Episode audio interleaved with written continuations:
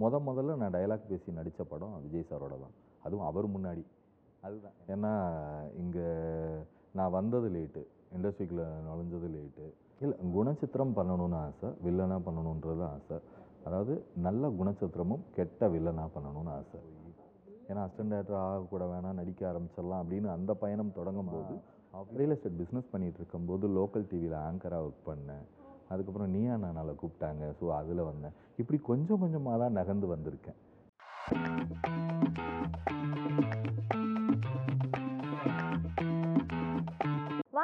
வானவில் வியூவர்ஸ்க்கு விஜயனிலோட ஒரு பெரிய ஹாய் இன்னைக்கு நம்ம யாரை மீட் பண்ண போகிறோம் அப்படின்னு நம்ம பார்த்தோம்னா இவரை நிறைய படங்களில் நிறைய கேரக்டர்ஸில் நம்ம பார்த்துருப்போம். முக்கியமாக சொல்லணும்னா திரௌபதி படத்தில் அப்படி ஒரு அபார நடிப்பு வெளிப்படுத்தியிருப்பாரு இந்த மாதிரி நெகட்டிவ் ஷேடை யாரால ப்ளே பண்ண முடியும் அப்படின்லாம் நம்ம யோசிச்சிருப்போம் it's none other than actor Ilango வாங்க பேசலாம். வெல்கம் பிரதர் எப்படி இருக்கிறீங்க? நல்லா இருக்கும். எப்படி இருக்கீங்க நான் நல்லா இருக்கேன். உங்களை வந்து நிறைய படத்தில் வந்து வில்லனா பார்த்த அந்த ஒரு நெகட்டிவ் ஷேடில் ரியல் லைஃப்பில் இவ்வளோ சாந்தமாக அழகாக சமத்தா உட்காந்துருக்கீங்க எனக்கு பேசுறதுக்கே கொஞ்சம் பயமாக தான் இருக்குது இல்லை இல்லை. அது எப்படி சொல்கிறது பொதுவாக வில்லனாக இருக்கிற எல்லாருக்கும் வெளியில இருந்து பார்க்கும்போது ஒரு சின்ன பயம் இருக்கும். பழகி பார்த்தாங்கன்னா அது குழந்தைத்தனமாக தான் எல்லா வில்லனும் இருக்காங்க. ஆனந்தராஜ் சார் கூட அப்படி தான் இருக்காரு பழகுறதுக்கு ரொம்ப ஸ்வீட்டாக இருப்பார். எல்லாருமே ஏகப்பட்ட படங்கள் வந்துட்டு நெகட்டிவ் ஷேடில் அழகாக வில்லனா பண்ணியிருக்கிறீங்க இல்லையா? ரியல் லைஃப்பில் இந்த மாதிரி யாராவது உங்களை வந்து என்கவுண்டர் பண்ணியிருக்காங்களா? இந்த மாதிரி என்னப்பா அப்படி ஒரு வில்லனாக இருக்கு எனக்கு எனக்கு ஒன்று பார்க்குறதுக்கே ஒரு மாதிரி இருக்குது அப்படின்ற மாதிரி. இல்லை அது கேட்டிருக்காங்க. படம் பார்த்துட்டு உங்களை பார்த்தோன்னே பயமா இருக்கு அப்படின்னு அது எல்லாரும் அந்த அந்த படத்துக்கான அந்த கேரக்டரில் உள்ளது தானே. திட்டியிருக்காங்க. இப்போ திரௌபதி படம் பார்க்கும்போதெல்லாம் தேட்டரில் பயங்கரமாக திட்டினாங்க. ஒருத்தர் யாரும் ஒரு செங்கல்பட்டு மாவட்டத்துல எல்லாம் என்னை அடிக்கிறதுக்கு பிளான் பண்ணாரு. எனக்கே காமெடியாக இருந்தது. அதுக்கப்புறம் ஒரு நண்பர் சொன்னார் ஐயோ உன்னை அடிக்கவெல்லாம் பிளான் பண்ணியிருக்காங்க ஐயா அப்படின்னு. நான் என்னையா பண்ணேன்? நடிக்க தானேயா செஞ்சேன் அப்படின்னு. ஸோ அது மாதிரி அவங்க கோபம் வந்து கரெக்டாக இருக்குன்னா நம்ம வேலையை நம்ம ஒழுங்காக செஞ்சுருக்கோம்னு அர்த்தம். ஓகே. ஸோ எனக்கு வந்து இந்த ஒரு நடிகராக உங்களுடைய பயணம் வந்து எங்கே ஸ்டார்ட் ஆச்சு ஆக்சுவலாக என்னோட பயணம் வந்து ஆக்சுவலாக நான் அசிஸ்டன்ட் டேரக்டர் ஆகணும்னு ஆசைப்பட்டேன். என்னோட பிரதர் வந்து பெரியப்பா பையன் ஒருத்தர் இருக்காரு. அவர் வந்து ச- சமுத்திரக்கணியன்ட்ட அசோசியேட்டாக இருந்தார். ஸோ அவர்கிட்ட நான் ஜாயின் பண்ணணும்னு தான் என்னோட அந்த இலக்கு தான். அசிஸ்டன்ட் டேரக்டர் ஆகணும் அப்படியே கற்றுக்கணும் அதுக்கப்புறம் டைரக்ஷன் டிபார்ட்மெண்ட்டுக்குள்ளே போகணும் அப்படின்னு தான் நினச்சேன். அப்படி ஒரு சூழல்ல தான் கொம்பன் படத்துக்காக. முத்தையா சார் வேல்ராஜன் கேமராமேன் எல்லாருமே ஊருக்கு வந்திருந்தாங்க. ராமநாதபுரம் எனக்கு சொந்த ஊர். எங்களுக்கும் என்ன ஓவர் சிங்காக இருக்கு இன்னைக்கு நமக்கு? ஆ. அப்போது வந்து லொக்கேஷன்லாம் பார்க்கும்போது நான் அவர்கிட்ட யதார்த்தமாக கேட்டேன். இளங்கோன்னு ஒரு அசிஸ்டன்ட் டேரக்டர் இருக்கார். அவர் மூலியமாக கேட்டேன். கேட்டுட்டு இந்த மாதிரி அசிஸ்டன்ட் டேரக்டராக ஜாயின் பண்ணலாமா அப்படின்னு லொக்கேஷன் பார்க்க வந்துட்டோம். இப்போ வந்து கேட்குற அப்படின்னாங்க. சரி ஏதாவது ஒன்று கொடுங்க அப்படின்னு. சரி லொக்கேஷன் பண்ணுறியா அப்படிங்கிறாரு. ஒரு நாலஞ்சு ஏரியா நான் பண்ணி கொடுத்தேன். அதுக்கப்புறம் நான் முத்தையா அண்ணன் வேல்ராஜன் எல்லாரும் எனக்கு எப்பயுமே எங்கள் ஊரில் ஒரு எனக்கு ஒரு ஒரு டீ பாயிண்ட் ஒன்று இருக்கும். ஒரு பேக்கரி ஐஸ்வர்யா பேக்கரின்னு அங்கே உட்காந்து டீ சாப்பிட்டுட்டு இருக்கும்போது ஒரு மாதிரி பார்த்துட்டே இருந்தார். என்னண்ணே? அப்படின்னு. "அஹ், நடிக்கிறியா? அப்படின்னாரு. எனக்கு ஃபஸ்ட்டு சிரிப்பு வந்துச்சு. ஏய் சிரிக்காத நடிக்கிறியா? அப்படின்னு. சரிண்ணே. இல்லை ஒரு கேரக்டர் இருக்கு. அது நீ பண்ணால் நல்லாயிருக்கும். ரகடாக இருக்குது நீயும் பண்ணால் நல்லாயிருக்கும். அப்படின்னாரு. சரி அப்படின்னு. அதோட ஒரு மூணு நாள் அந்த ஷூட் ரொம்ப நல்லா இருந்தது. படத்தில் அது வரல. ஓகே. ஸோ ஃபர்ஸ்ட் டைம் வந்து உங்களை வந்து ஒரு நடிகராக அப்ரோச் பண்ணி ஒரு படமெல்லாம் எடுத்தாச்சு. ஆனால் அந்த படத்தில் உங்களுடைய கேரக்டர் வரல அப்படின்னும் போது எவ்வளோ டிசப்பாயிண்ட் ஆனீங்க இல்லை சந்தோஷப்பட்டேன். ஏன்? நான் ஏற்கனவே ஒரு இன்டர்வியூவில் சொல்லியிருக்கேன். இளையராஜா சாருக்கு ஃபஸ்ட்டு மியூசிக் போடும்போது கரண்ட்டு போயிடுச்சு மனோரமா ஃபஸ்ட்டு நடிக்கும்போது ஆட்சிக்கு வந்து டெத் சீக்வன்ஸ் தான் கொடுத்துருந்தாங்க அப்படின்னா. இது மாதிரி ஒரு நெகட்டிவாக நடக்கும்போது நம்ம சரியான பாதையை போயிட்டு இருக்கோம்னு இப்படி எடுத்துக்கிட்டேன் வேற ஒன்றும் இல்லை. ஓகே ஸோ வந்து நீங்கள் ப்ளே பண்ணுற கேரக்டர் நெகட்டிவ் ஷேடுன்னும் போதே திரௌபதி அந்த படத்தில் வந்துட்டு உங்களுடைய கேரக்டர்ன்றது அவ்வளோ எனக்கு எப்படி சொல்கிறதுனே தெரியல. அந்த அளவுக்கு எல்லாருக்கும் கோவத்தை ஏற்படுத்தின ஒரு கேரக்டர் இல்லையா? ஸோ அந்த கேரக்டருக்கு எதனா ஹோம்ஒர்க் பண்ணீங்களா நீங்கள் அப்படிலாம் ஒன்றுமே இல்லை. நான் பார்த்த அட்வொகேட்டில் ஒரு சில அட்வொகேட் பார்ப்போம்ல. நம்ம எப்படி இருக்காங்க அப்படின்றது தெரியும். அவங்க எந்த மாதிரி பாடி லாங்குவேஜ் பேசுகிறாங்க அப்படின்னு. நான் பார்த்த அட்வொகேட்டும் அந்த கேரக்டர் அவர் கேட்கும்போது யதார்த்தமாக பண்ண முடிஞ்சுச்சு. இப்போ நான் எங்கள் ஊரில் நான் நிறைய பேரை பார்த்துருக்கேன். அதாவது அட்வொகேட்டுன்றப்ப ஒருத்தவங்க ப்ரொஃபஷனலாகவே இருப்பாங்க. அதுக்கான வேலையை மட்டும் பண்ணுவாங்க. ஒரு சிலர் வந்து அதை வச்சு கட்ட பஞ்சாயத்து மாதிரி பேசுவாங்கல்ல. ஸோ அந்த வே ஆஃப் ஸ்டைல் அது எனக்கு பார்த்து அதில் ஒரு அந்த ஞாபகம் தான். ஒருத்தர் பண்ணும்போது அது என் ஸ்டைலில் நான் என்ன பண்ணால் நல்லா இருக்கும். ஓகே. அப்படின்னு டேரக்டர் சொன்னார் இப்படி பண்ணுன்னு. அதுதான் இப்போ ஒரு ஒரு சில கதாபாத்திரம் நம்ம பார்க்கும்போது குறிப்பிட்ட சமூகத்தை வந்துட்டு சார்ந்த மாதிரி இருக்கும் அந்த கேரக்டர்லாம் அப்போ ப்ளே பண்ணுற போது அந்த ஒரு தைரியம்ன்றது ஒரு பக்கம் இருந்தாலும் அதை ஆடியன்ஸ் எப்படி எடுத்துப்பாங்க அப்படிங்கிற ஒரு மனநிலை இருக்கு இல்லையா? இல்லை இதில் அப்படி பார்க்கக்கூடாது. இங்கே கேஸ்ட்ன்றது இங்கே பொதுவான ஒரு விஷயத்த பண்ணும்போது சினிமான்றது பொதுவானது. ஸோ அதுக்குள்ளே கேஸ்ட்டை திணிக்கிறது என்னை பொறுத்தளவு அது வேண்டாம்னு நினைக்கிறேன். நான் நடிக்க வந்திருக்கேன். இவன் என்ன கேஸ்ட் அப்படின்னு யோசிக்கவே வேண்டாம். நடிகனா பாருங்க அவ்வளவுதான். அதுக்குள்ள அந்த அந்த கதைக்கான ஒரு விஷயம் இருக்கும். இல்ல அந்த இயக்குனரோட சாயல் அப்படின்னு ஒண்ணு இருக்கும். இப்போ அப்படிதான் பாத்துக்கிறாங்க. ம். அது வேண்டாமேன்னு நினைக்கிறேன். நான் என் வேலை எனக்கு ஒரு வேலை கொடுத்துருக்காரு அந்த வேலையை நான் செய்றேன். அது நல்லா இருக்கு பாராட்டுறீங்க திட்டுறீங்க. அப் திட்டும் போதே நான் என் வேலையை ஒழுங்கா பண்ணிட்டேன்னு நல்லா தெரியுது. அதுக்கப்புறம் அந்த பின்புலம் ஆராய்தல் வேண்டாம்னு நினைக்கிறேன். பொதுவான விஷயத்துக்குள்ள பொது சினிமான்றது பொதுவானது. அதை அப்படியே பொதுவா பார்த்துட்டா ரொம்ப அழகா இருக்கும். இந்த கொஷின் நான் ஏன் கேட்குறேன்னா இப்போ திரௌபதி வந்தபோது உங்க மேல அவ்வளோ ஒரு கோவம் எல்லாருக்கும் இருந்தது. அதே நம்ம இப்போ பார்க்குறோன்னா மாமன்னன் படத்துல ஃபர்ஸ்ட் ஃபாஸ்டில் எல்லாரும் கொண்டாடுறாங்க. எதுக்கு படம் எடுத்தாங்க? என்ன ஒரு கேரக்டர் எஸ்டாப்ளிஷ் பண்றாங்க? அப்படிங்கிற ஒரு விஷயம் அப்படிங்கிறது இருக்கு இல்லையா? எனக்கு இது எப்படி சொல்றதுன்னு தெரியல. ஆக்சுவலா என்னன்னா அந்த கேரக்டர் ஒரு ஹீரோ மாதிரி தான் இருக்கு. ம். இப்போ நீங்க எடிட்டிங்ல நான் பார்க்கும்போது நானும் பார்த்தேன். அதை ட்ரோல் பண்ணி ஒரு மாதிரி போயிட்டு. இருந்தது. கிட்டத்தட்ட ஒரு அந்த படத்துக்கான அந்த எடிட் பண்ணி தனி போர்ஷனா பார்க்கும்போது சின்ன கவுண்டர் சாங்கா இருக்கட்டும் தாமிரபரணியில உள்ள ஆமா. சாங்கா இருக்கட்டும் அதோட பேக்ரவுண்ட்ல காட்டுற இதா இருக்கட்டும் ரொம்ப அழகா எடுத்திருக்காங்க. அப்படின்னு சொல்லும்போது இந்த இடத்துலயும் நான் டேரக்டருக்கு தான் பாராட்டு சொல்ல முடியும். அவர் வந்து படத்தோட ஹீரோ ஒருத்தர் இருந்தாலும் வில்லனை அவரோட தனி பாயிண்ட் ஆஃப் வியூல ஹீரோவா தான் இருந்திருக்காரு. ஓகே இல்ல இது கேட்டதுக்கு முக்கியமான ரீசன் என்னன்னா அப்போ இருந்த ஆடியன்ஸோடைய அந்த ரிசீவிங் எண்டும் இப்போ இருக்கக்கூடிய ஆடியன்ஸோட ரிசீவிங் எண்டும் மாறிக்கிட்டே இருக்கா? ஏன்னா இது வந்து காஸ்ட் ரீதியா வந்து ஒன்று ஒதுக்கப்படணும் இல்ல செலிப்ரேட் பண்ணணும். தேவர் மகன்ல நாசர் சாரை பார்க்கும்போதே ஃபர்ஸ்ட் குதிரையில தான் வருவாரு. அந்த ஷாரட்ல தான் வருவாரு. அப்போ அவருக்கு ஒரு என்ட்ரி கொடுக்கணும்ல. அவர் ஒரு ஒரு மாயனுக்கு ஒரு என்ட்ரி கொடுக்கணும்ல மாயன்றவர் அவ்வளோ அந்த கதையை தாங்குற ஒரு கேரக்டர் தானே. அப்படின்னு சொல்லும்போது இங்க வில்லனா பார்க்கப்படும் போது வில்லனுக்கு ஒரு என்ட்ரியும் அவருக்கு ஒரு மாஸ் என்ட்ரியும் கொடுக்கும்போது அது இன்னும் பலமா இருக்கும் அது ஹீரோக்கான பலம் தான் அந்த கதைக்கான பலம் தான். எப்பயுமே வில்லன் பேஸ் ஜாஸ்தியா இருக்கும் அப்படின்னா அது எப்படி இருந்தாலும் ஹீரோ தான் அடிக்க போறாரு கடைசியா ஹீரோ தான் ஜெயிக்க போறாரு. தமிழ் சினிமா பொறுத்தவரை அதான் நடக்க போகுது. அப்படின்னு சொல்லும்போது அந்த வில்லனுக்கான பாத்திரம் ரொம்ப ஸ்ட்ராங்கா இருக்கும்போது படத்துக்கு அது ரொம்ப தேவைப்படுது. அதுதான். ஓகே இப்போ நீங்க ரியல் லைஃப் பத்தி அழகா சொல்லிட்டீங்க இல்லையா? இதே விஷயம் வந்து ரியல் லைஃப்ல நம்ம பார்க்குறோம் அப்படின்னா இளங்கோ அதை எப்படி பார்ப்பீங்க ரியல் லைஃப்ல பார்க்கும்போது என்ன நான் டெக்னீஷியனாக பார்க்குறேன் நான் பொதுவா ஒரு படம் பார்க்கும்போது நான் டெக்னீஷியனாகவே பார்க்குறேன் அதனால இதை வந்து ரியல் லைஃபோட கம்பேர் பண்ணாம இருக்கிறது பெட்டர் ஓகே அவ்வளவுதான். வெரி நைஸா ஓகே உங்களுடைய படங்கள் வந்து அடுத்தடுத்து வரக்கூடியது வந்து நான் நிறைய படங்கள் இருந்தாலும் Okay. முக்கியமா பேசப்படுறது Chandramukhi two and also Indian two எல்லாமே இந்த பார்ட் டூவில் வந்துட்டு அழகான கேரக்டர் நாங்கள் எக்ஸ்பெக்ட் பண்ணலாம் அப்படின்னு இருக்கு. நீங்க ரீசெண்டாக வர சந்திரமுகி டூவில் டப்பிங்லாம் முடிச்சிருக்கீங்க. எங்களுக்கு தெரியாத சீன்ஸ்லாம் வேற பார்த்துருப்பீங்க.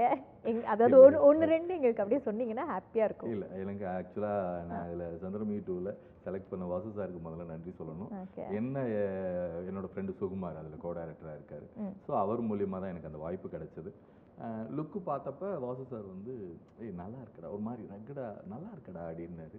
அது பெரிய டேரக்டர் நம்மளை அப்படி பாராட்டும் போது ரொம்ப சந்தோஷமா இருக்கு. அதே மாதிரி நடிச்சு காட்டுவார். வாசு சார் வந்து நான் ஹீரோயினுக்கு அண்ணனா பண்ணியிருந்தேன். சின்ன கேரக்டர் தான். ரொம்ப சின்ன போர்ஷன் தான். ஓகே. ஆஹ் ஆனா ஹீரோவோட காம்பினேஷன்லேயே பண்ணியிருந்தேன். லாரன்ஸ் மாஸ்டர் கூடயே பண்ணியிருந்தேன். Okay. அவ எனக்கு அவர் கூட தூரமா நின்று பார்த்துருக்கேன்.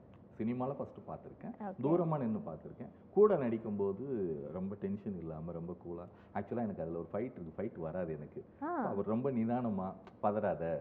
அப்படின்னு அதை சொல்லி கொடுத்தாரு. அது ரொம்ப பிடிச்சிருந்தது. டைரக்டரும் அதே மாதிரி பதட்டமே கூடாதுடா நல்லா பண்ற. எதுக்கு பதற? அப்படின்னு ரொம்ப கூலா இருந்தது. இல்லை ஒரு எப்படி சொல்றது ஹீரோக்கு சண்டை வரல அப்படின்னா அது ஒரு ஓரமா நம்ம இல்ல நான் எனக்கு ஃபர்ஸ்ட் தெரியாது. நான் ஆக்சுவலா Okay. கேரக்டர் ஆர்டிஸ்ட் போயிருக்கோம். நம்ம டயலாக் பேச போறோம் ஏதோ ஒன்று இருக்கு அப்படின்னு. ஃபைட் இருக்குன்னு சொல்லும்போது எனக்கு லைட்டா ஐயோ ஃபைட்டா அப்படின்னா பண்ணிடலாம் ஸ்ட்ரகிளாக இருந்தா பண்ணிடுவேன் பட் நமக்கு பெருசா அதுக்கான ஒரு ஃபைட்டுக்கு என்ன கத்துக்கணும் அப்படின்னு அதுக்கான இன்னும் நான் அது எடுக்கணும். அது கத்துக்கிறதுன்றது இந்த தொழிலுக்கு வந்திருக்கோம். அதை கத்துக்கிறது உண்மைதான். ம். ஆனா அதை அந்த ஸ்பாட்ல சொல்லும்போது எனக்கு கொஞ்சம் ஐயோ நான் பண்ணிடுவேனான்னு தெரியல இல்ல வேணா ஒரே அடி அடிங்க எங்கேயா விழுந்துறேன் அப்படின்ற மாதிரி தான் இருக்கும்.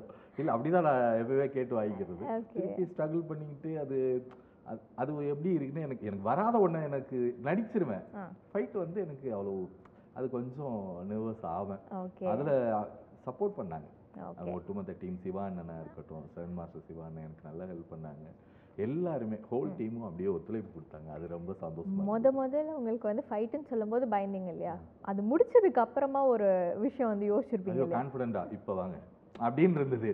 இப்போ வர சொல்லுங்க அப்படின்ற மாதிரி. ஏன்னா அது அது நம்ம ட்ரைனிங் தான் இங்கே. அங்கே கொஞ்சம் ஒரு பத்து நிமிஷம் நம்ம ரிலாக்ஸாக அதுக்கான இது பண்ணிக்கும் போது ரைட் பண்ணிடலாமே அப்படின்னு. சின்ன ரிஹர்சல் தானே. அந்த ரிஹர்சல் பண்ணி முடிச்சிட்டோம்னா நமக்கு ஈஸியாக வந்துடும் டக்குன்னு பண்ணும்போது அந்த டைமிங் தானே. சின்ன சின்ன விஷயம் மிஸ் ஆயிரும். ரெண்டாவது நமக்கு இன்னும் அது இன்னும் பழகலை. அது அது அதுக்கான அது அது ஏன் தவறு? அடடா இது வந்து இவ்வளோ அழகா பெருந்தன்மையை யாரும் ஒத்துக்க மாட்டாங்க. நம்ம நமக்கு என்ன குறை இருக்குன்னு நம்ம கண்டுபிடிச்சிட்டோம்னா நம்ம திருத்திக்கிறதுக்கு ஈஸியாக இருக்கும். ஓகே வெரி நைஸ் இப்போ அடுத்தபடியாக நம்ம பார்க்க போகிற டூ அப்படின்னா அது இந்தியன் டூ தான். ஸோ கமல் சாருடைய ஒரு படத்தில் உங்களுக்கு வந்து எந்த மாதிரி சீன்ஸ் அமைஞ்சிருக்கு? அவர் கூடயே பக்கத்திலே இருந்த அவருடைய அந்த லைவ் பர்ஃபார்மன்ஸ் எல்லாம் பார்க்கறதுக்கு எப்படி இருந்தது? முதல்ல இந்தியா டூவில் செலக்ட் ஆனதுக்கு நான் அந்த டீமுக்கு தான் நன்றி சொல்லணும். சங்கர் சார் தான். ஆக்சுவலாக என்னென்னா மூணு வருஷத்துக்கு முன்னாடியே நான் செலக்ட் ஆகிட்டேன் கிட்டத்தட்ட ஆடிஷன் வந்து ஒரு அறநூறு பேர்கிட்ட பண்ணாங்க. அப்பாடியோ. அதில் வந்து செலக்ட் ஆனது ஒரு சந்தோஷம். அதுக்கப்புறம் நான் பண்ண வேண்டிய கேரக்டர் மாறி. இந்த கேரக்டருக்கு எனக்கு தெரிஞ்சு ஒரு நாலஞ்சு ஆர்டிஸ்ட் ரொம்ப பரிச்சயமான முகம் தெரிஞ்ச பெரிய ஆர்டிஸ்ட் நாலு பேர் பண்ண வேண்டியது இருந்துச்சு. ஆனால் ஆரம்பத்தில் நான் செலக்ட் ஆனதுனால சங்கர் சார் வந்து சேஞ்ச் பண்ணலை. இளங்கோ தான் பண்ணணும் ஏன்னா அதுக்கப்புறம் லாக்டவுன் வந்துருச்சு. அந்த ஆக்சிடென்ட் அப்போ ட்ராப் ஆயிடுச்சு. அதுக்கப்புறம் மூணு வருஷம் கழிச்சு அதே கேரக்டர் திருப்பி என்னை அதே மாதிரி வடிவமைச்சாங்க. ஏன்னா அது ஆக்சுவலாக போலீஸாக பண்ணியிருப்பேன். ஸோ அந்த. பழைய கெட்டப் திரும்பவும் அதே மாதிரியே பண்ணி அதில் சின்ன சின்ன சேஞ்சஸ்லாம் பண்ணி ரொம்ப நல்லா இருந்தது. வித்தியாசமாக இருந்தது. போலீஸாக பண்ணியிருக்கேன். மாறின்ற ஒரு கேரக்டர் ஓகே இப்போ வந்து போலீஸாக பண்ணணும் அப்படின்னா இந்த ஒரு தாடி இருக்கக்கூடாது க்ளீன் ஷேவ் ஃபிட்டாக இருக்கணும். அண்ட் ஹேர் எல்லாம் அழகாக ட்ரிம் பண்ணி ஆளே அடையாளம் தெரியாத மாதிரி ஆயிடுவீங்க இல்லையா? கண்டிப்பாக நான் போகும்போது இவ்வளோ தாடி இருந்தது. ஓகே. அப்போது இல்லை அந்த டிசைன் பண்ணி வச்சுருந்தாங்க. இந்த கேரக்டர் இப்படி தான் இருக்கணும் அப்படின்னு ஃபஸ்ட்டே டிசைன் பண்ணிட்டாங்க. ஓகே. அதனால இந்த மாதிரி தான் வேணும் அப்படின்னு ஃபோட்டோஷூட்லாம் பண்ணி முடிச்சுட்டு. சங்கர் சார் ஹேர் ஸ்டைல் வரைக்கும் ஃபஸ்ட்டு இப்படி செய்திருந்தாங்க அதுக்கப்புறம் வச்சு எடுத்து ஏன்னா அது பழைய காலத்தில் உள்ள போலீஸ் மாதிரி பண்ணணும் அப்படின்றதுனால. ஓகே. ஸோ நான் கேட்ட அந்த ஒரு அப்டேட்டு கமல் சார் பற்றி இல்லை அது நான் காலையில் போவேன் உட்காந்துப்பாரு வணக்கம் சொல்லுவேன் அப்படியே போய் ஓரம் பண்ணிப்பேன் பார்த்துக்கிட்டே இருப்பேன்.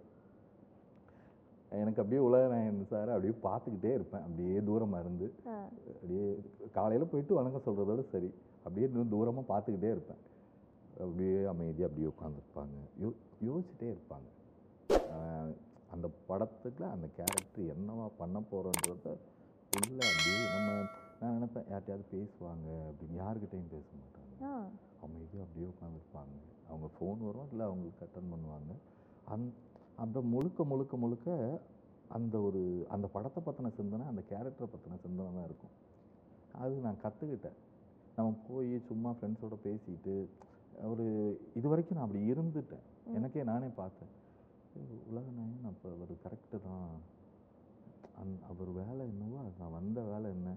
அதோட சிந்தனை என்ன? அதுக்குள்ளே தான் அவர் இருக்கார். வேற எந்த ட்ராவலும் இல்லை ஓகே. ஆனால் பேசுவாங்க. ஆமாம் சார்கிட்ட பேசும்போது பார்ப்பேன். ஆனால் தூரமாக இருந்து ரசிப்பேன். ஓகே. ஒரே ஊர் வேற.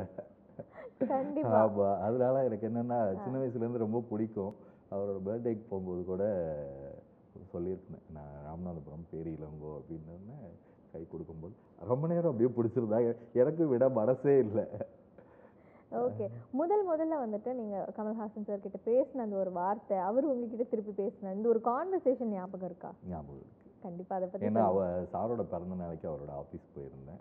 அப்போ வாழ்த்து சொல்லி முடிச்சுட்டு வணக்கம் என் பேர் இளங்கோ எனக்கு சொந்த ஊர் ராம்நாடு ராமநாதபுரம் அப்படின்னேன் ஆ. ராம்நாடா? நான் ராமநாதபுரம்ன்றேன் ராம்நாடா? அப்படின்னேன் ஆமாம் அதான் அந்த கையை இருக்க பற்று அந்த பற்றுதல் எனக்கு ஒரு ஒரு மாதிரி ஒரு உணர்வை கொடுத்துச்சு. இன்னமும் ஒரு மாதிரி அது நல்லா இருக்கு ஓகே. ஸோ அடுத்தடுத்து வந்து நாங்க உங்களை என்ன மாதிரியான கேரக்டர் ரோல்ஸ்ல நம்ம வந்து பார்க்கலாம் மெயினாக ஃபுல் ஃபிளெக்ஸ்டாக ஒரு வில்லனா இல்லை குணச்சித்திரம் பண்ணணும்னு ஆசை வில்லனா பண்ணணுன்றது ஆசை. அதாவது நல்ல குணச்சித்திரமும் கெட்ட வில்லனா பண்ணணும்னு ஆசை. ஆஹா வில்லனே கொடூரமா இருக்கும். நீங்க கெட்ட வில்லன்னு அது சொல்றீங்களே. வில்லன்னாலே கெட்டவன் தானே. அப்புறம் என்ன நல்ல வில்லன் எதுக்கு? அது பூசி மொழுக வேண்டாமே. ஓகே மோஸ்ட்லி வந்துட்டு இப்போ நிறைய பேருக்கு ஹீரோவை பிடிக்கிறத தாண்டி வில்லன் மேலே தான் ஒரு கிரேஸ் வந்து பெண்களுக்கு கிரியேட் ஆகுது இல்லையா? அந்த மாதிரி ஏதாவது ஒரு ஃபீமேல் ஃபேன்ஸ் அது படம் பார்க்கும்போது மட்டும்தான் இருக்கும். வெளியில போகும்போது இருக்கவே இருக்காது. மால் போனா கூட அப்படியே ஒதுங்கிடுவாங்க நம்ம ஏதாவது பொது நிகழ்ச்சிக்கு எங்கேயாவது போகும்போது என்னமோ நம்ம அவங்களை கடத்த போற மாதிரியோ இல்லை ஏதோ அப்படியே ஒரு மாதிரி ஒரு எனக்கே யோசிப்பேன். ஏன் நம்மளை பார்க்கும்போது ஒரு மாதிரி ஒதுங்குறாங்க அப்படின்னு? அப்போ நமக்கு தோற்றம்ன்றது நம்ம படத்துக்கு நம்ம இப்படி இருக்கணும்னு டேரக்டர் கேட்குறாரு நம்ம இருக்கோம். அவங்க நம்மளை எப்படி பார்க்க ரசிக்கிறாங்க. பேசும்போது சொல்லுவாங்க சார் அந்த கேரக்டர் வேற லெவல் சார் அப்படின்னு. ஆனா ரெண்டு ஸ்டெப் தள்ளி ஒரு நாலு ஸ்டெப் தள்ளி ஒரு பயம் கலந்த அந்த உணர்வு தான் அவங்க கிட்ட வெளிப்படுது. அது. தப்பு இல்லை அந்த பயம் அப்படியே இருக்கிறது தான் நம்ம வேலைக்கு நம்ம ஒழுங்கா இருக்கணும் ஓகே. ஆனா என்னைக்காவது யோசிச்சிருக்கீங்களா? லைக் வந்து இவ்வளோ ஃபேன்ஸ் வந்து வந்து சொன்னாலும் என்ன பண்ணாலும் ஒரே ஒரு ஓரத்துல மைண்ட்ல எங்காவது வந்து ச்சே நம்ம ஏன் வில்லன் ரோலாவே பண்றோம்? நம்ம வந்துட்டு மாறி பண்ணலாம். அது. கதையை தாங்கிறது வில்லன் தான் நான் முடிவெடுத்துட்டேன். எனக்கு வில்லனா பண்றதுல எனக்கு ரொம்ப ஆர்வமும் ஆசையும் இருக்கு. ஓகே அதை கதையை நோக்கி தானே போகுது. நம்ம வந்து குணச்சித்திரமா பண்ணலாம். குணச்சித்திரம் ஒரு கேரக்டர் பண்றோம் அப்படின்னா இப்போ நான் நிறைய படங்கள் அது மாதிரி ம். ஸோ அது பண்ணலாம். பட் வில்லன்றப்ப கதையை தாங்கிறது வில்லனா தான் நான் பார்க்குறேன் டெஃபினெட்லி ஸோ இப்போ வந்துட்டு நீங்க அஹ், எந்த மாதிரியான கதைகள்லாம் வந்துட்டு இந்த மாதிரி எனக்கு பண்ணணும் அப்படிங்கிற விருப்பங்கள் இருக்கும் இல்லையா உங்களுக்கு? விருப்பங்கள் நிறைய இருக்கு. நிறைய நிறைய இருக்கு. ஏன்னா ஒரு சில படங்கள் பார்க்கும்போது இப்போ ஜெயிலர்ல பார்க்கும்போது விநாயக் நல்லா பண்ணியிருந்தார் விநாயகம். ஓகே. ஆமா திமிரு படத்துல நடிச்சிருந்தாருல அவர் விநாயகம். ரொம்ப அழகா பண்ணியிருந்தாரு. அது பார்க்கும்போது இது மாதிரி ஒரு கேரக்டர் பண்ணணும் அப்படின்னு பெரிய ஸ்டாரோட பண்ணணும்னு பெரிய ஆசை இருக்கும். ரஜினி சாரோட பண்ணணும் கமல் சாரோட பண்ணணும் அஜித் சாரோட பண்ணணும் விஜயோட விஜய் சாரோட பண்ணணும். இப்படி எல்லாரோடையும் நடிக்கணும் அப்படின்ற ஒரு ஆசை இருக்கு. அதுக்கான முயற்சியும் ஓடிக்கிட்டே இருக்கும். எங்கேயாவது ஒரு வந்துருச்சுன்னா நல்லா இருக்கும். என்ஜிகே பண்ணும்போது சூர்யா சாரோட பண்ற ஒரு மிகப்பெரிய அனுபவமா இருந்தது. அது செல்வராவன் சார் வந்து எனக்கு டயலாக் அப்படி சொல்லி கொடுப்பாங்க. அவங்க நடிச்சு காட்டுவாங்க. அப்போ எனக்கு சூர்யா சார்ட்ட என்ட்ரோ பண்ணாங்க. இவர் தான் பண்ண போறாரு அப்படின்னு. எனக்கு அது அந்த பாராட்டு நல்லா இருந்தது. ஓகே. ஆக்சுவலாக என்ஜிகே பார்க்கும்போது கூட நமக்கு அந்த கலர் ஷேட்லேயே சொல்லியிருப்பாங்க எந்த மாதிரி எப்படின்னு. பட் ஆனால் ஒரு ஆடியன்ஸாக அதை புரிஞ்சுக்கிற அளவுக்கு மைண்ட் செட் வந்துட்டு நிறைய பேருக்கு இல்லை அப்படின்னாலும் டெக்னீஷியனாக நீங்கள் அந்த படம் வந்து பார்க்கும்போதோ ஒர்க் பண்ணும்போது அந்த ஒரு கலர் தியரிலாம் ஃபாலோ பண்ணீங்களா? கண்டிப்பா ஃபாலோ பண்ணேன். எனக்கு அது தெரியும். ஏன்னா சாரோட ஸ்டைல் இருக்குல்ல. ஆ. செல்வராவன் சாரோட ஸ்டைல் ஒன்று வந்து ரொம்ப அழகா இருக்கும். ஆனா அது அப்போ புரியாது. ஏன்னா இன்னமும் நான் சொல்லுவேன். அவரோட புதுப்பேட்டை வந்து பத்து வருஷம் கழிச்சு தான் ரொம்ப தூக்கி வச்சு கொண்டாடப்பட்டாங்க. ஆயிரத்தில் ஒரு ஒன்று அப்படி தான் இரண்டாம் உலகம் இன்னும் யாரும் புரிஞ்சுக்கவே இல்லை அப்படின்னு தான் சொல்ல முடியும். ஏன்னா அவ்வளோ அழகான படம். அவர் அவர் சொல்ல வந்த விஷயத்த ரொம்ப தெளிவா காம்ப்ரமைஸ் இல்லாம சொல்லுவார். அதுதான் மெயின் எந்த இடத்துலயும் காம்ப்ரமைஸ் ஆகவே மாட்டார்? இப்போ நான் சொல்லுவார் நீ பண்றியா? பண்ணிக்கிட்டே இரு. எனக்கு எது ஓகேவோ நான் எடுத்துப்பேன் டேக் நிறைய வாங்கணும்னு சொல்லுவாங்க அவர்கிட்ட. நான் வாங்கல. எனக்கு என் வேலையோ டக்குன்னு முடிச்சிட்டேன். எனக்கு அது ஈஸியாக இருந்தது. ஏன்னா பெரிய போர்ஷன் இல்லை சின்ன போர்ஷன்னால ம் ம். ஆனா அவர் திருப்தி ஆகுற வரை விட மாட்டார். ஓகே ஸோ நீங்கள் வந்து நிறைய படங்கள் பண்ணியாச்சுல. ஆனால் இந்த தவற விட்ட படங்கள் அப்படின்னும்போது உங்களுக்கு ஒரு சில படங்கள் வந்து ச்சே இது இது நம்ம பண்ணியிருந்திருக்கலாம் மிஸ் ஆயிடுச்சு அப்படின்னு ஃபீல் இது பண்ணியிருக்கீங்க எனக்கு ரெண்டாவது படத்துலயே நடந்துச்சு. ஆக்சுவலாக என்னன்னா வேல்ராஜ் அண்ணன் வந்து சுசீந்திரன் சார்ட்ட அறிமுகப்படுத்துறாங்க. பாயும்புலி. அந்த படத்துல மகான்னு ஒரு கேரக்டர் நான் பண்ண வேண்டியது. அதுல என்னன்னா ஆர்ட் டைரக்டர் கிரண் அண்ணனும் நானும் ஒரே மாதிரி இருப்போம். ஆக்சுவலாக எனக்குமே அந்த டவுட் வந்து நம்ம உள்ள வரும்போதே தோணுச்சு. ஒரு பார்க்கறதுக்கு ஒரே மாதிரி இருக்காங்களே அப்படிங்கிற ஒரு விஷயம். எனக்கு அது அந்த படம் வந்து ஒரு மூணு. வருஷம் கழிச்சு ஒரு ஃபங்க்ஷன்ல சுசீந்திரன் சார் சொல்லி கேள்விப்பட்டேன். இவன் பண்ண வேண்டியது இவனும் ஆர்ட் டைரக்டர் கிரண் ஒரே மாதிரி இருக்கிறனால அவரை கூப்பிட்டுட்டாங்க அப்படின்னு. அப்பதான் எனக்கு தெரிஞ்சு ஓ நான் பண்ண வேண்டியதா அப்படின்னு.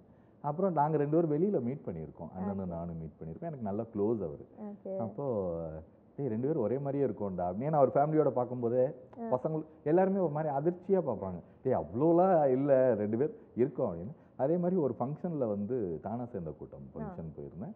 அப்போ விக்னேஷ் அண்ணன் கேட்டார். ஏய் இங்க வா உன் பேர் என்ன? இளங்கோனே ஆர்ட் டைரக்டர் கிரண் மாதிரியே இருக்க. அப்படின்னு.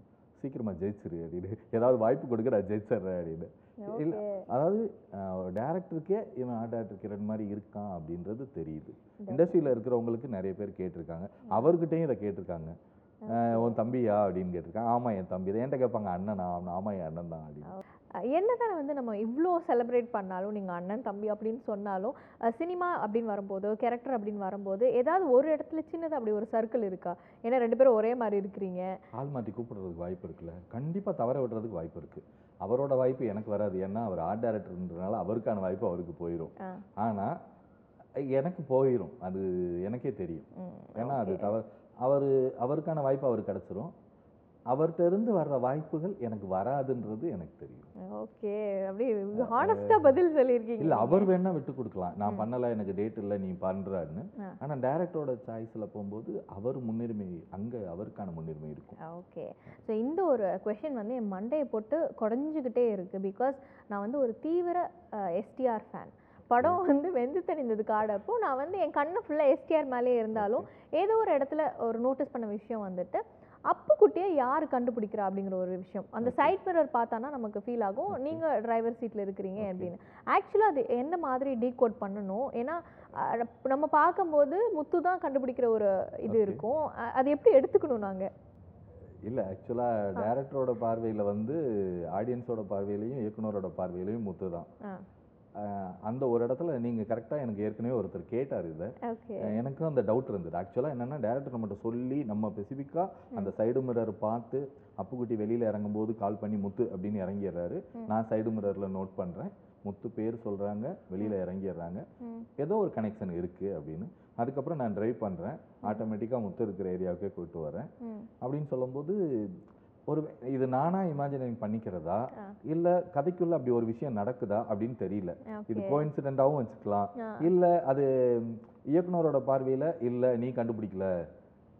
ஹீரோட அது ஆடியன்ஸோட பார்வையும் இயக்குனரோட பார்வையும் அப்படி ஒண்ணு இருக்கலாம். ஆனா அந்த சைடு மிரர்ல காட்டினனால எனக்கு ஒருத்தர் கேட்டார். ஏய் உனக்கு இது உனக்கு புரிஞ்சுதா? அப்படின்னாரு. நோட் பண்ணேன் அப்படின்னேன். எனக்கு அது ஒரு அந்த படம் பார்க்கும்போது எனக்கு. தெரிஞ்சது. ஓகே. ஆமா. ஆனா எனக்கு அவர் சொல்லல. அந்த ஆட்டோமேட்டிக்கா கோயின்சிடென்ட்டாக அமைஞ்சது. ஓகே. ஆனா அந்த திருப்பி வரும்போது நான் ரொம்ப ஸ்ட்ராங்கா இருந்தேன். முத்துவை கொல்லக்கூடாதுன்றதுல நான் உறுதியா இருந்தேன். ஸோ அதனால தான் கண்ணை பின்னாடி இருந்து எடுத்து அவர் ப்ளே பண்ணி முடிக்கிற வரை நான் அங்கேயே இருப்பேன். வெரி நைஸ் ஆக்சுவலாக பொன்ராஜ் அப்படிங்கிற இந்த ஒரு கேரக்டர் வந்து எல்லார் மனசுலயும் அந்த லைக் நின்ன ஒரு விஷயம் ஆக்சுவலாக ஏன்னா விஷுவலாக அப்படிங்கிறது தாண்டி அந்த ஒரு பேர் அப்படிங்கிறது வந்து காதுல கேட்டுக்கிட்டே இருந்தது. யா எல்லாரும் சாகும்போதும் கடைசியில உங்க பேரை சொல்லிட்டு தான் சாகுற மாதிரி. இருக்கு? ரொம்ப சந்தோஷமா இருக்கு. ஏன்னா கரெக்டா நோட் பண்ணியிருக்கீங்க. ஏன்னா கார்ஜி சாகும்போது பொன்ராஜ்னு சொல்லுவாரு. அப்புக்குட்டி சாகும்போதும் பொன்ராஜ் என்ன கொன்றாது அப்படின்னுவாரு. ஆமா. திரும்ப ஊருக்கு போற ஐடியா இருக்கான்னு கேட்கும்போதும் செகண்ட் பார்ட்டுக்கு லீடு கொடுக்கும்போதும் அது வரும். ஒரு மூணு இடத்துல என்னோட பேர் வரும்போது அது எனக்கு மன நிறைவா இருந்தது. சரி நம்ம கேரக்டர் அங்க பதிவு அங்க பதியப்படுது அப்படின்னு எனக்கு புரிஞ்சுக்க முடியும் ஓகே. ஸோ இதே மாதிரி நிறைய கேரக்டர்ஸ் வந்துட்டு ப்ராமினெண்ட்டாக வெளியில் எல்லாருக்கும் தெரியுது இல்லையா. உங்களுக்கு ஒரு ஆசை இருக்கும்ல? இந்த ஒரு ஹீரோக்கு நான் வந்து மெயின் லீட்ல ஒரு வில்லனா எனக்கு பண்ணணும்னு ஆசை அப்படின்னா உங்களுக்கு மனசுல இருந்து யார் சொல்வீங்க? நிறைய பேர் இருக்காங்களே. நிறைய அந்த- டாப் லிஸ்ட்ல யார் இருக்கா? அஜித் சார் அஜித் சரிக்கு பண்ணணும். ஆஹா என்ன மாதிரியான ஒரு கதையா இருக்கலாம்? இல்ல அது இயக்குனரோட பார்வையில என்ன வேணாலும் இருக்கலாம். எனக்கான ஒரு என் கேரக்டரை நான் ஒழுங்கா பண்ணா போதும். அவர் கூட ஒரு ரொம்ப பாக்கியம். அந்த மாதிரி கிடைச்சதுன்னா ரொம்ப சந்தோஷப்படுவேன். ஏன்னா சின்ன வயசுல இருந்து ரொம்ப பிடிக்கும். விஜய் சாரே ரொம்ப பிடிக்கும். அது இல்லை ஆல்ரெடி நான் பைரவா பண்ணியிருக்கேன். Okay, ஒரு. சின்ன இது ஒன்று பண்ணியிருக்கேன். கிடைச்சதுன்னா சந்தோஷம் தான் எல்லார் கூடயும் நடிக்க எனக்கு ரொம்ப பிடிக்கும். ம். ஆனா நமக்கு சொல்லுவோம்ல நம் இவர் கூட நடிக்கிறது எனக்கு ரொம்ப பிடிக்கும். ஒரு ஆசை ஒரு லட்சியம்னு சொல்லுவோம்ல அது இருக்கும்ல. டெஃபினெட்லி ஸோ அந்த ஆசையை தான் நான் சொல்றேன். ஓகே இப்போ நம்ம நிறைய விஷயங்கள் வந்து உங்களுடைய ஜேர்னி பத்தி பேசணும் இல்லையா? தெரியாத ஒரு விஷயம் அப்படின்னா இந்த ஸ்ட்ரகிள்ஸ் இந்த ஒரு சினிமாக்குள்ள வர்றதுக்கு எவ்வளோ கஷ்டப்பட்டீங்க? ரொம்ப. ஏன்னா இங்க நான் வந்தது லேட்டு இண்டஸ்ட்ரிக்குள்ள நுழைஞ்சது லேட்டு அதுக்கப்புறம் நான் வந்து வாய்ப்பு தேடி ஒரு ஜூனியர் ஆர்டிஸ்ட்டாக அப்படியே போய் ஏன்னா அசிஸ்டன்ட் டேரக்டர் ஆகக்கூட வேணாம் நடிக்க ஆரம்பிச்சிடலாம் அப்படின்னு அந்த பயணம் தொடங்கும் போது. ஆஃபீஸ் ஆஃபீஸாக ஏறி போய் அந்த பயணம் வந்து ரொம்ப கொடுமையானது. ஏன்னா நம்ம வந்து ஒரு வேலையை விட்டுட்டு ஊரில் ஒரு வேலை பண்ணிட்டு இருக்கோம். அந்த வேலையை விட்டுட்டோம். சினிமான்னு சொல்லி நம்ம ஒரு ஆசையை வீட்டில் சொல்லிட்டோம். வீட்லேயும் ஒத்துழைப்பு கொடுத்துட்டாங்க. ஆனால் வந்து தேடுறோம் கிடைக்கல. தேடுறோம் தேடுறோம் தேடுறோம்னா ஒரு நாள் தேடுறோம் ரெண்டு நாள் தேடுறோம் இல்லை வருஷக்கணக்காக தேடுறோம். இங்கே வாய்ப்புகள் வந்து வருஷக்கணக்காக தேட ஆரம்பிக்கிறோம். எல்லா ஆஃபீஸ்லேயும் ஃபோட்டோ கொடுக்குறோம். கூப்பிட்றேன் கூப்பிட்றேன்றாங்க.